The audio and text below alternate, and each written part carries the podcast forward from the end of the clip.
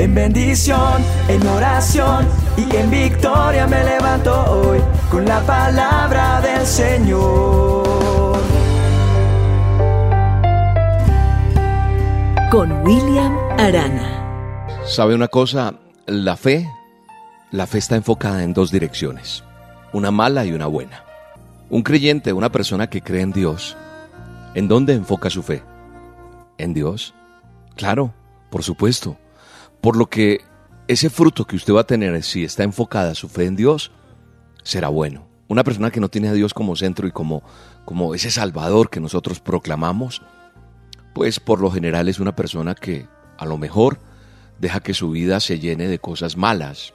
Una persona que, que no cree que Dios es el creador, que Dios es el que puede hacer un milagro en su vida, restaurar su vida, su familia, su hogar, su negocio, no sé. Es una persona que por lo general no va a tener palabras positivas, palabras de bendición, palabras que alienten. No, al contrario, una persona que no tiene a Cristo en su corazón. Es por lo general esa persona que siempre va a estar pensando en que todo va a salir mal, que las cosas no sirven, te va a decir eso no sirve para nada, a ti te va a ir mal, lo que estás haciendo no es. Y eso es una fe enfocada hacia el mal. Por eso digo que la fe está enfocada en dos direcciones, en la mala y en la buena. Nosotros somos el fruto de nuestros pensamientos, te lo he dicho en otras oportunidades. Hoy, el fruto que hay en ti, ese fruto que se está dando, es lo que has pensado en el pasado. Y obviamente no solo pensado, has accionado. Pero hay algo que, que Dios pone en mi corazón y en mi boca para hablar en esta dosis hoy. ¿Cómo está tu, tu situación? ¿Quién eres tú cuando estás solo o cuando estás sola? Cuando nadie te ve. Cuando nadie nos ve, nosotros somos auténticamente nosotros. En la intimidad es donde nosotros reflejamos quiénes somos.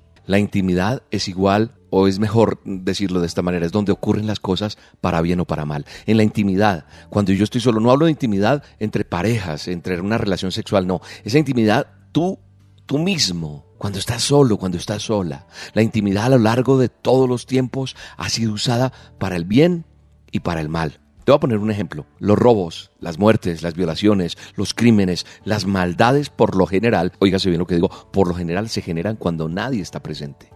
En la intimidad, donde estoy solo yo, donde nadie me ve. En la actualidad, esto ya no es así como antes. Ahora hay menos valores, eh, menos temor, nos desbocamos y las personas que cometen este tipo de barbaries son de doble personalidad. Es decir, tu fruto va a depender de lo que hagas en la intimidad. Es a lo que quiero llegar. Y eso va a decir quién eres. ¿Sí? Eso va a mostrar quién eres. Por esa intimidad se va a revelar tu condición delante de los demás, delante de cualquier persona. El pecado es una condición que va a atacarte en público, pero que la mayor parte se hace en la intimidad. ¿De qué hablas, William? Hablo de lo siguiente. Si eres tentado en lo sexual, por ejemplo, en público, tú ves una chica o ves a un varón y, depende, empiezas a, ese deseo carnal, sexual, ese apetito por caer allí. En la intimidad eres una persona propensa a caer en pornografía, adulterio, fornicación, masturbación. Es ahí donde tú decides si entra el pecado o no. En la intimidad yo decido si armo lo que quiero armar, si suelto lo que tengo que soltar, si miro lo que no tengo que mirar, qué es lo que tengo que hacer. Es ahí, en esa intimidad donde yo decido. Eso va a marcar quién voy a ser en lo público. Eso va a marcar quién eres tú en lo público. El chisme. El chisme es un pecado donde casi todo el mundo cae, pero que tiene su raíz en la intimidad. ¿Por qué? Porque se genera de lo que una persona cree que vio cuando nadie estaba presente. Y su fruto en público es crear contiendas, peleas, enemistades, chismes y empezamos a dañar a los demás. La palabra de Dios dice, mi manual de instrucciones. Tu manual de instrucciones dice, mas tú cuando ores, entra en tu aposento, cerrada la puerta, ora a tu Padre que está en lo secreto y tu Padre que ve en lo secreto te va a recompensar en lo público. Pero si tu intimidad es para hablar con Dios, para basar tu voluntad o tu vida en la voluntad de, de Dios, en esa plenitud, tu fruto va a ser el mejor. Yo sé que no va a ser de la noche a la mañana, pero estoy seguro que si lo haces y empiezas a buscar a Dios, tu fruto será de bien y no de mal. Bendecirá a los que están a tu alrededor y a tu vida. Va a bendecirle, vas a prosperar. Así que la pregunta es, ¿qué haces cuando estás en la intimidad? ¿En qué inviertes tu tiempo en la intimidad? Piénsalo, analízalo y declara una palabra junto conmigo en este momento. Padre eterno y poderoso, ayúdame Señor a no ser lo que soy en la intimidad, a morir a eso que me está anclando, que me está atando, que me está llevando a hundirme más. Hoy te pido perdón, ayúdame. Y hoy por fe y por certeza espero ver que tú haces en mí la obra.